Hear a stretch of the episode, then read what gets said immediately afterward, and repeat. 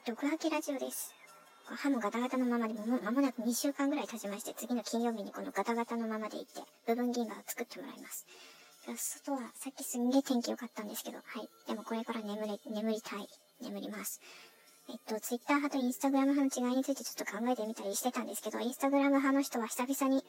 うん、続けてみると、やっぱ、なんだ、リア充界隈が圧倒的に、まあ自分がフォローしてる人がそうなのかな。リア充界隈が圧倒的に多いんだなっていうふうに感じた次第でございます。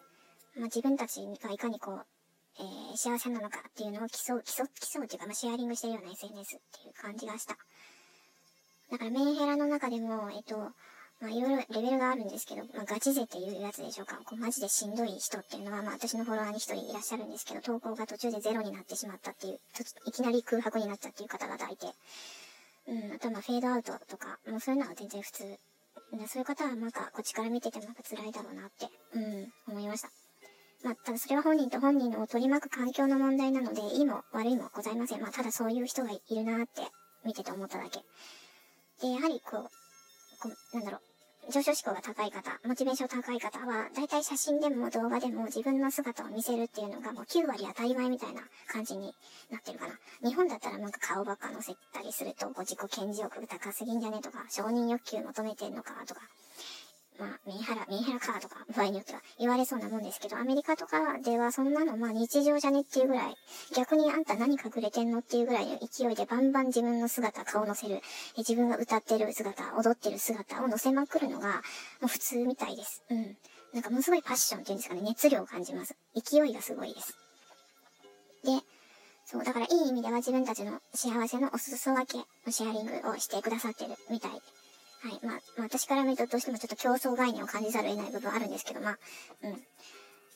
ただ、うん、そうだな。そんな中に、まあ、自分の場合は同調すること必要もなくて、無駄な研究アピールとか反骨精神から、まあ、そういった方々とは全く違う、こう、ダークなスタイルを貫いてもいいっちゃいいんですけど、まあ、自分の場合、暗すぎても、明るすぎても、結局な、なぜか気分が落ちるっていうスパイラルに入るので、多分両方の要素持っといた方がいいいいんだろうな。バランスよくいきたいなって思った。ただ私謙虚なんじゃなくて自己主張のスタイルは違うだけなんだよな。うん。そういえば、ジム・キャリーさんがストーリーズの中で Stop following the cloud, they are lost っていうクォートをシェアしてくださっていました。心が曇ってる人をフォローすんなと。もう彼らは終わってるよみたいな感じですかね。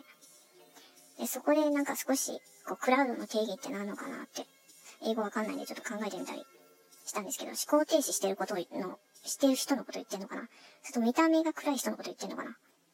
あるいはその両方のことを言ってるのか、それ以外になんか曇りの定義に当てはまる誰かがいるのかとか、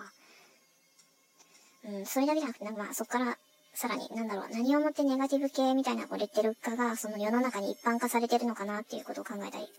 例えば向上心がなくて見た目がめちゃ暗くて、でも目の前のことに満足はしてるっていう人は、ネガティブサイドにいて、それはそういう人って曇ってるから友達になんなってことなのかなとか。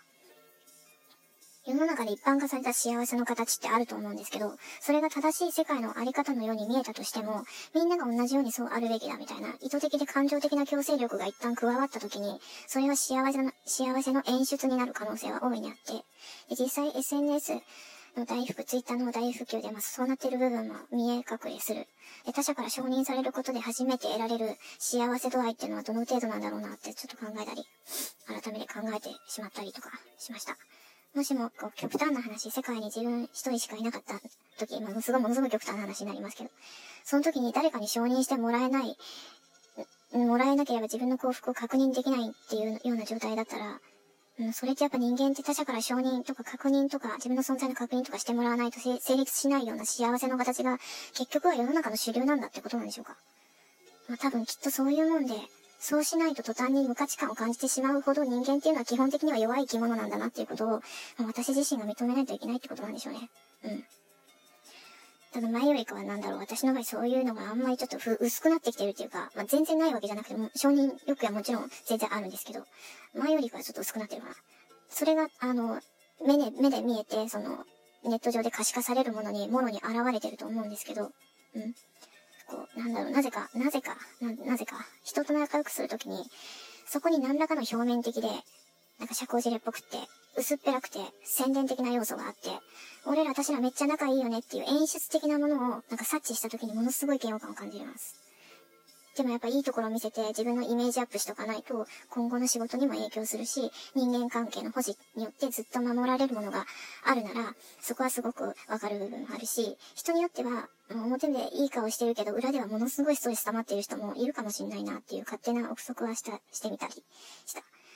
もちろんそうじゃない人もいて、純粋に自分たちが新しい世界の広告塔になるんだっていう、こう強い決意を持って、こう自らこう、パートナーシップとか家族とかの人間宣伝、まあ、材料になってくれてる人もいると思います。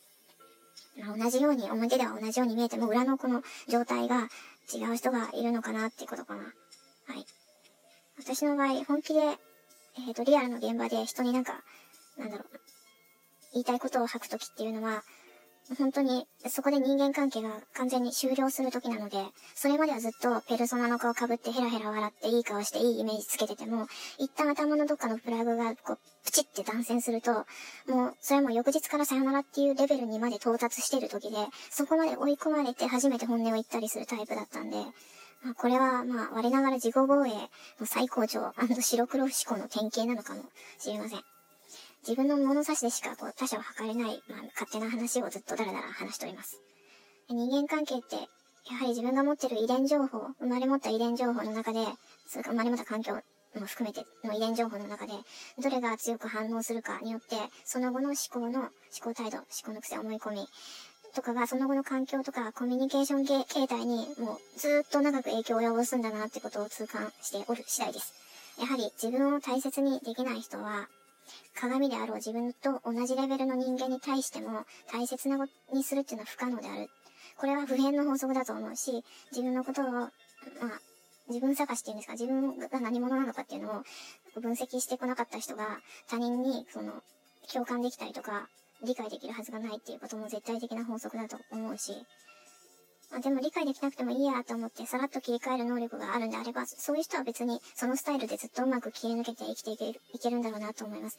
ただどちらにせよどっかにこの心のなんかくぼみっていうか穴っていうか虚しさのようなものは残っていくんだろうと思うんですけど、虚しさから学べることはそれなりにあるし、でもずっとその状態でいなくてもいいんだよっていうような言い方。これは言い方の問題で要は楽しく生きた方が楽だよっていう言葉の表、変換表現なんですけど、